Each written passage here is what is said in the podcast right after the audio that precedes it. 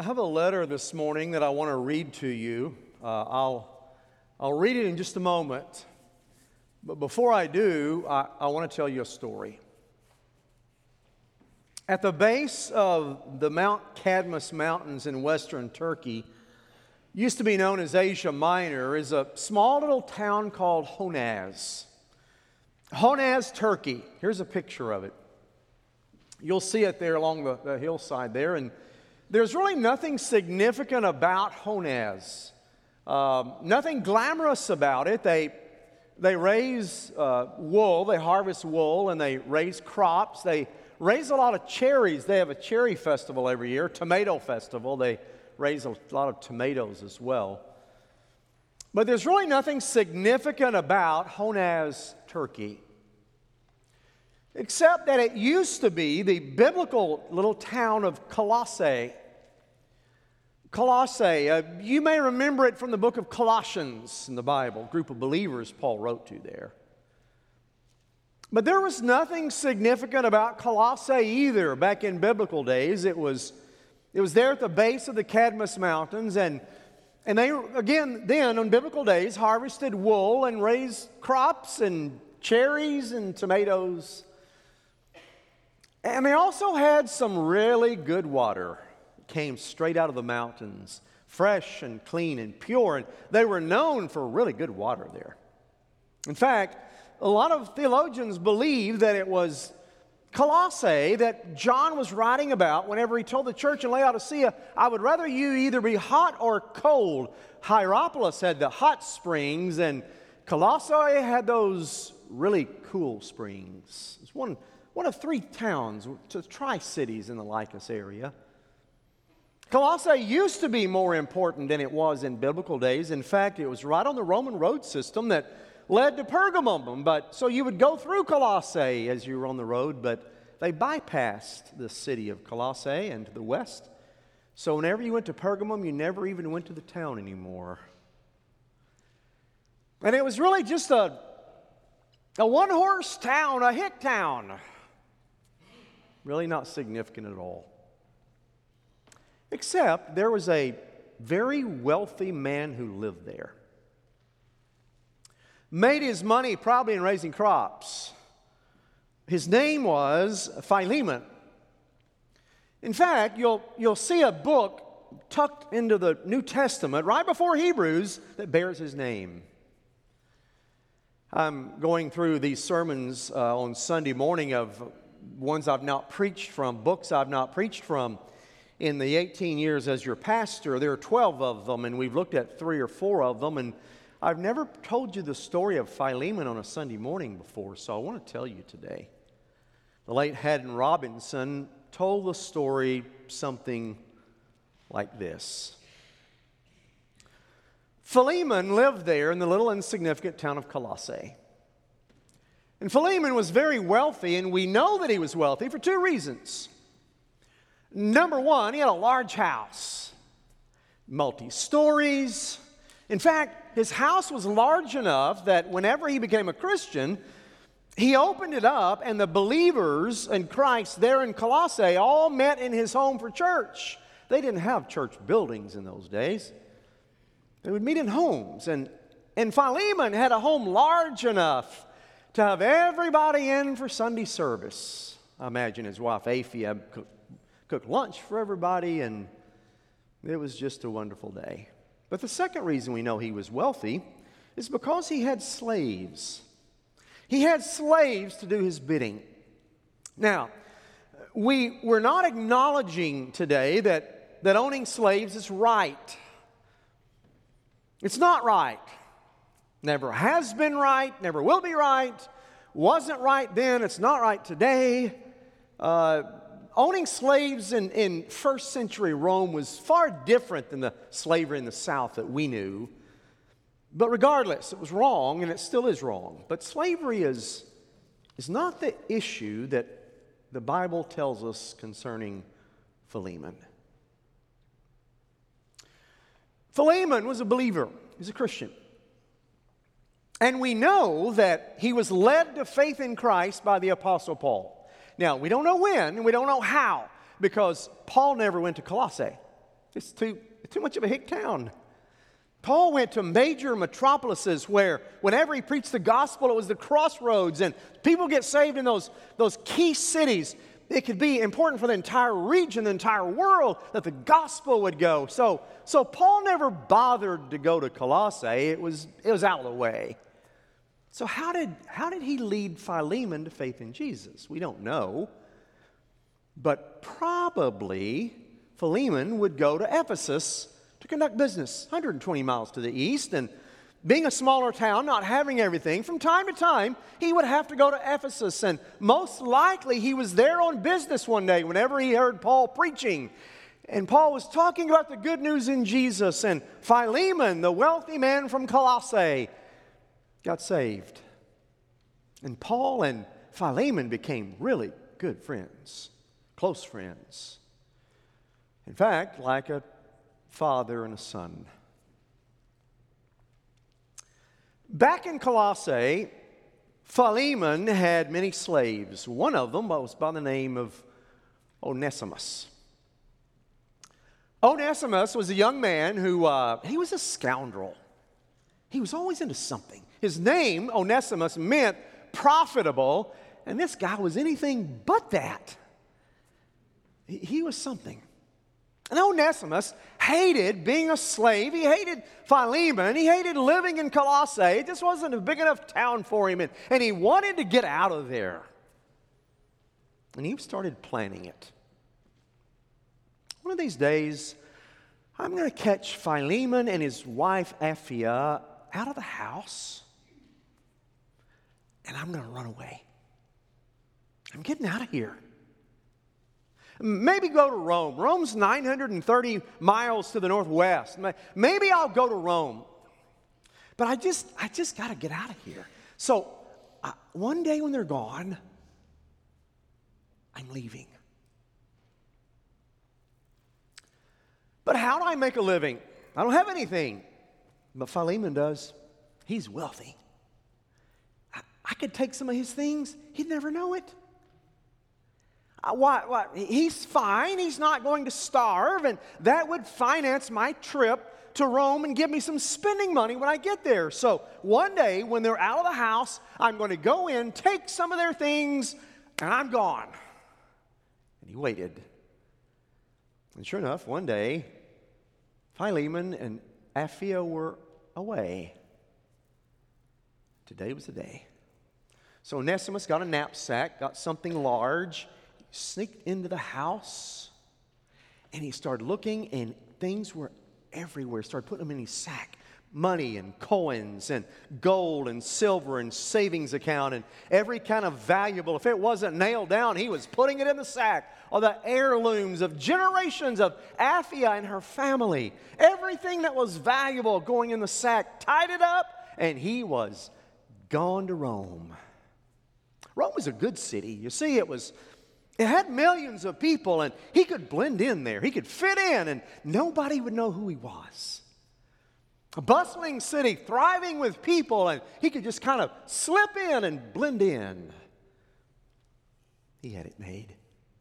So he took the valuables and he went to the coast of Asia Minor, got to the coast of the Aegean Sea, boarded a ship, paid money for it, of course, from Philemon's belongings, got on the ship, sailed over to Greece, went across the country of Greece, traversed the mountains, got to the other side of the coast, the Ionic Sea, and then boarded a ship, again paying for it with Philemon's money, boarded the ship, sailed to the boot of Italy, got off the ship, and traveled up the coast, Naples, all the way up to, to Rome. New life out of that one horse hick town of Colossae. Never to go back. Life is finally good. Now, living in Rome at that time was the Apostle Paul. Paul was in jail. he was under house arrest in Rome. Here's what had happened. He'd been in Jerusalem, and the, the, the, Jews hated Paul, the message of the gospel for the Gentiles. They hated that. And so they arrested him, and they were going to try him. He says, I'm a, I'm a Roman citizen. I can appeal to Rome. And so they boarded him in a ship and put him and sent him to Rome. And so he's there under house arrest in Rome, awaiting trial. Now, here's how house arrest went they had Roman prisons. But house arrest was a house that the Romans owned, and about three stories, and usually on the third story, so a prisoner couldn't escape, they would put him on the third story if he was awaiting trial, chain him, hand and legs both, to a Roman guard 24 7, and he was there in the house under house arrest. Now, they, the Roman government did not provide you as a prisoner anything food, clothes, personal items. You had to have somebody on the outside who could run and do your bidding for you and get them for you and come back. Now, you could sit and visit with them, that's fine. But somebody had to go get your personal things for you and bring them back. Somehow, we don't know how, but the paths of Paul and Onesimus, among all the millions of people in Rome, they met. How? Don't know. Theories. One theory says that Onesimus ran out of money. He used all of Philemon's money. He didn't have any of his own, so he got a, he got a job as a Roman guard, and he was the guard chained to Paul. Maybe, but probably not. As a slave, he wouldn't get a job as a Roman soldier. But here are some two other possibilities.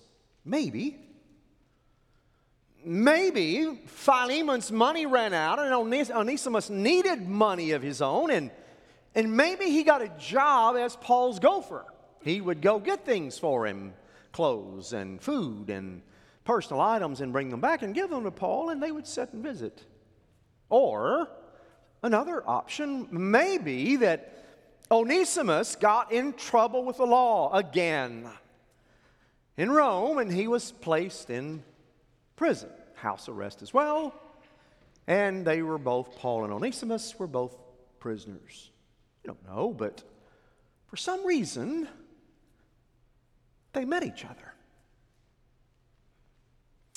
And whenever they met, there was a natural connection. You know how some people you meet and, and you just like them right away? Well, Paul and Onesimus met and, and they, they hit it off. And I can imagine it going something like this My name's Paul, Tarsus originally, but uh, nice to meet you. What's yours? My name's Onesimus. Ah, oh, profitable. How's that going for you? Good. Uh, where are you from? Oh, uh, um, well, I'm. Oh, I'm Italian. I'm here from Italy. I'm just, I, just down the coast. Uh, Puteoli, uh, you know, that's the port city, about 45 miles away. Oh, Paul, Paul. Oh, yeah, yeah, that's Puteoli. That's where they. That's where my ship docked whenever I arrived. And oh, yeah, it's a nice town. Yeah, yeah, that's where I live. I, I just came up here for, for, a while. Well, what are you doing here? Well, um, uh, just to see the lights and, and, and conduct some business, you know, those kind of things. Okay. Onesimus was lying. But they started talking about everything. And after you talk to Paul for a while, it's not going to be long before the name Jesus comes up. Onesimus, uh, have you ever heard of Jesus of Nazareth? Yeah, I've heard of him. A few things. Let me tell you his story. And Paul began to share the kerygma, the, the life, death, burial, and resurrection of Jesus with Onesimus. And there was something the Holy Spirit began to do in the heart of Onesimus. He probably knew that he needed to change. He's a thief, he's a liar, brash. Things needed to change. So, whenever Paul said, Onesimus, would you like to turn your life over to Jesus? And the Holy Spirit said, Yes. And there, under house arrest, Onesimus gave his life to Christ. You know, folks, there's something about the gospel that appeals to every one of us. It doesn't matter if you're a brash young man from a one horse hick town or whether you're an educated Saul from Tarsus who rose to the ranks of religion. Both of us need Christ. And it doesn't matter today who you are, where you're from, what your story is. The gospel appeals to all of us. So Onesimus became a believer and he changed. Gone was that brash, lying, thieving spirit. And in came the Holy Spirit of God. Changed. And he began to grow. And Paul daily began to disciple Onesimus. And it went on for a while until Onesimus began to grow, and Paul became so important to him. And finally, Paul and Onesimus became like a father and a son relationship. They were that close. And one day, Onesimus said, Paul, there's something I need to tell you. Okay, well, what's that? Well, I'm not Italian. And Paul, uh, I didn't think you were. And I'm not from Puteoli at all. No, no. I'm actually from Asia Minor, a little town there called Colossae. I know you hadn't heard of it. And Paul said, What? Of course I've heard of Colossae. I have friends in Colossae. I know people in Colossae. You're from Colossae? Yeah. Well, how about that? That's a small world. Yeah. And Paul, there's something else. Um, I'm not here to conduct business. I'm actually on the run. I'm a runaway slave of a man named Philemon. Paul said, What? Philemon? I know Philemon. You're kidding. I, I led Philemon to Christ back in Ephesus a long time ago, and he and I got to be real good buddies. We don't get to see each other very often, but we're really close. You know Philemon, I know Philemon. What a small world it is. I tell you what, Onesimus, whenever you get back to Colossae, you tell Philemon I said hello. Well, Paul, that's, that's just it. I'm not going back to Colossae. You see, I'm a runaway slave. And you know the Roman law. The Romans, if a slave runs away and is captured, the punishment is crucifixion. I'm not going back. Because you see, Paul, God gave me a new life. He gave me a new lease on life. I, am going to stay here in Rome. Rome represents new life to me. Colossae is my old life. There's no need for me to go back. I'm staying here. I'm preaching the gospel. I'm telling people about Jesus in Rome. And Paul, I'll even help you if you want. I'm not going back. And Paul said, Onesimus, you've got to go back. You, you can't run from your problems all the time. Sometimes you have to go back and make things right and make amends. Onesimus, you have to go back. You can't stay here. But Paul, this is my new life. But that's where you need to go make it right. I'll tell you what. I, I know Philemon very well, so, so here's what I'll do. I'll, I'm going to write a letter to him, and you carry the letter back with you. And in the letter, I'm going to tell him your story. I'm going to tell him how we met. And, and I'll send the letter back. And when he reads the letter, he'll, he'll receive you. I'll pray for that. We'll pray over the letter before it goes. Okay. So, there under house arrest, the Apostle Paul began to pen a letter to Philemon back in Colossae, telling him the story of Onesimus. So Onesimus got the letter, probably held it dear to him because this letter this letter was his life. And so he held it dear, went down to Puteoli, boarded a ship, went across the Ionic Sea, got to Greece, walked across Greece, the, traversed the mountains, back across Greece, 930 miles, boarded a ship again, went across the Aegean Sea, landed at the coast of Asia Minor. And his heart must have been going like this as he landed. How's it going to go? So, with the letter in tow, he, he took off. In Colossae, it must have been an afternoon where Philemon was out on the port, front porch drinking some coffee and enjoying the afternoon.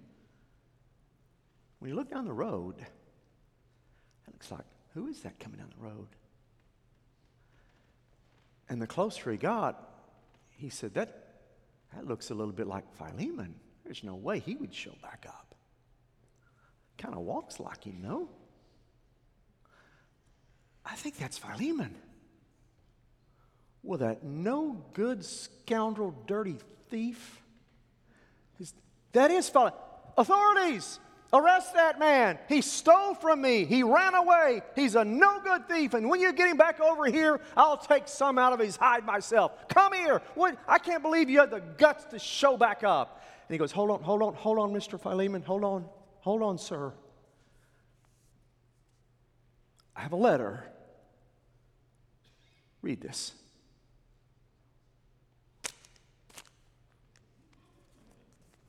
So, with one eye on Onesimus, and one eye on the letter.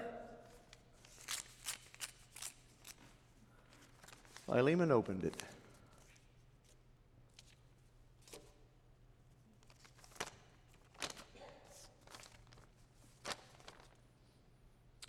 Paul.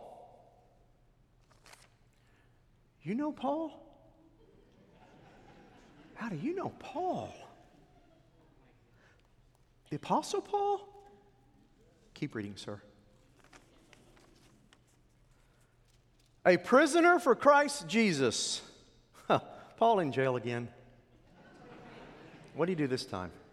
Well, he was in Jerusalem and some Jews tried to arrest him and they he appealed to Caesar. He's awaiting trial. It's he's fine. Okay.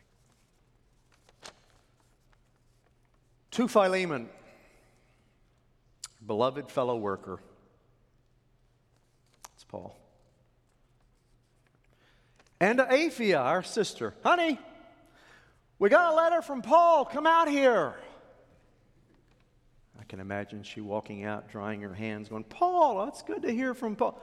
Onesimus, what are you doing here? You no good, dirty thief. Why out? You took all of my grandmother's things. The very nerve you have of showing up here. Hold on, hold on, hold on. He's reading a letter. Hold on. To Philemon, our beloved fellow worker, and Apphia, our sister. And Archippus, our fellow soldier. Oh, honey, he remembered our son Archie. It's great, isn't it? It's nice. I thank my God always when I remember you in my prayers because I hear of your love and of your faith that you show toward the Lord Jesus Christ and all of his saints honey, same old Paul. Philemon, though I am bold enough in Christ to command you to do this, yet for love's sake, I prefer to appeal to you and ask you. I appeal to you for my child, Onesimus. You're his child? Sounds like he thinks you're a Christian. He doesn't know you like I do. I appeal to you for my child Onesimus, whose father I became in my imprisonment. Formerly he was useless to you, but now he's useful to you and me both. he knows your name, old no good. He says you're useful now. I'll buy it. I am sending him back to you, Philemon, as if I'm sending my very heart. I would have been glad to kept him here with me in Rome, that he might serve, but I prefer to do nothing without your consent, that your goodness might not be by compulsion, but by your own accord. So perhaps he parted from you for a while, that you might receive him back forever. Philemon, accept Onesimus as a bondservant, not as a bondservant, but as a beloved brother. Consider me your partner and receive him as you would receive me. And if he has wronged you at all or owes you anything, boy, do you owe me. Charge that to my account. I, Paul, will pay. I, Paul, write this with my own hand. I will repay it, to say nothing of the fact that you owed me your very life. So, Philemon, refresh my heart in Christ and receive him back as a brother.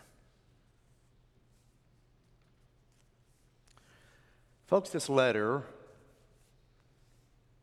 is my story and your story. You and I are runaway slaves. We owe a debt we can't pay. And what Paul did for Onesimus, Jesus did for us. He paid our debt. And whenever we repent of our sins and submit our life to Him and give Christ everything of who we are, he changes us. And we're no longer slaves, we're brothers and sisters in Christ. This is your story.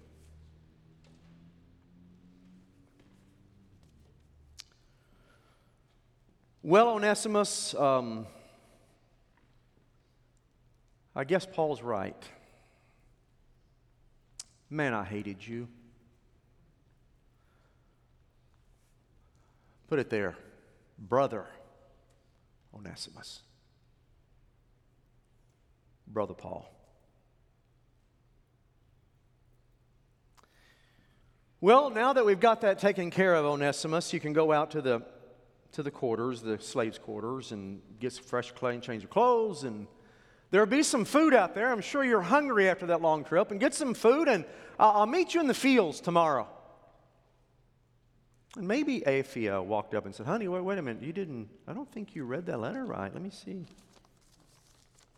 He said, Paul said, don't receive him back as a slave, but as a brother. You, you wouldn't send Paul out to the guest quarters out there, would you? If he came? No. I guess you're right.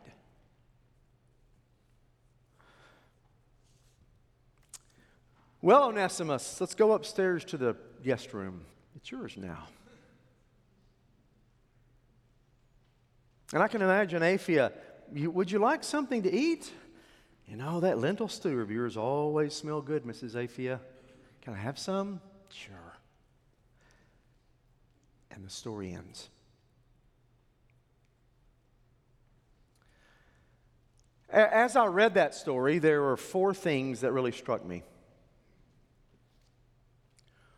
The first thing that really struck me about the story is that sometimes you may need to return to a place to make amends. Sometimes you need to go back to make things right. Sometimes. Oh, no, no, Pastor, you see, I, am I'm a new, I'm a believer now, and I, I'm going to stay in Rome, and I'm going to work for Christ. No, there's sometimes you need to go back to Colossae and make things right with an employer or a boss or an employee or a friend. Sometimes you need to go make it right. And I wonder if that's some of you. you're, you want to stay in Rome. You want to you want to stay in the new life, and I don't even want to think about that past relationship that I haven't forgiven yet. You, you got to go back. And here's the second thing that struck me God has purpose even in bad situations. You may be in a situation today that is devastating, and you may say, How on earth can God bring anything good out of this? But Romans 8 28 says, I know that all things work together for good to those that are called according to his purpose and that love God. God makes all, all things work together for good. And you may be in a situation you're going to say, I don't see how, but God sent Onesimus to Rome. Here's the third thing there may be those in whom you need to believe. There may be those you need to believe in. If you were to come around and maybe they've wronged you, maybe they've stolen from you, maybe they're maybe it's their fault, but if you would come along and put your arm around them and say, "Brother Onesimus," there would be others who, who would do the same. And I wonder today, who is your Onesimus that you need to forgive and you need to receive and you need to stick out your hand to? And then the fourth thing I noticed the gospel is for everybody, no matter what. Doesn't matter if you're a runaway slave, doesn't matter if you're a, a, jailer, doesn't matter if you're, you're the Apostle Paul, doesn't matter how many times you've rejected Christ, doesn't matter how old you are. Uh, Lord, I, have given up my, my, all of my opportunities. I know that you, you, don't wanna, you don't want me anymore. No matter what you've done or where you've been, the gospel is for you. And you can receive it. Now, had this been me writing a letter from Paul, this is probably what it sounded like. Philemon, good to see you. Man, we've had a good relationship. I love you like a brother in the Lord. Now, I'm sending this letter along with Onesimus, and he said that he became a Christian, but I'm not real crazy about jailhouse conversions myself. And so keep your eye on him. Uh, he may be profitable, he may have changed, he may not have changed. But you keep your eye on him, but he seems to be all right right now. That's how I'd written it. But not Paul. Because Paul believed that if Jesus changed you, you're changed. Now the question is if you believe that, and if you're willing to forgive. Years ago, Nelson Mandela, born in South Africa on July the 18th of 1918, I know many of you know his story. But throughout Nelson Mandela's life, he fought for democracy. He, the South African people were under an oppressive regime, and he wanted democracy. He wanted people to be free, and he fought for that. He joined organizations for freedom. He joined the African National Congress and the African National Congress Youth League he formed. But the oppressive government regime they, they, they centered in on him and they arrested Nelson Mandela in December of 1956, along with 19 others, charged him with civil disobedience and treason. Had a trial, they sentenced him to life in prison. But Nelson Mandela was able to secretly escape and leave the country. Behind the scenes, he worked for several years with those who supported freedom there in South Africa they, he was discovered, they rearrested him in 1963, and they placed him in a prison at Robben Island, one of the worst they had in South Africa. And the warden and the jailers did not like him. And he was in there 27 years. And every day for 27 years, the warden and the jailers would beat and mistreat him. In life, they were harsh, they were cruel. Life was hard for Mandela something happened. You'll see the picture of Nelson Mandela here on the screen. Something happened. After 27 years in prison, he was released in 1990 and democracy won out in South Africa. They had their first democratic election in 1994, and guess who they elected president? Mandela. So he's getting ready for the inauguration. And they had a special section right in front where all of his family and friends and those people who had supported him all these years and 27 years in prison, all of them would support him, all right there in the middle, and he was going to give them a thank you. But there was somebody else he invited right on the front row. He wanted them to, to be front and center. The warden and all the jailers of 27 years seated in the front row. He said, I want them to be my guests of honor today because there comes a time, there comes a time you have to forgive and say it's a new day. Powerful. Folks, there's something powerful about forgiveness. It's your turn.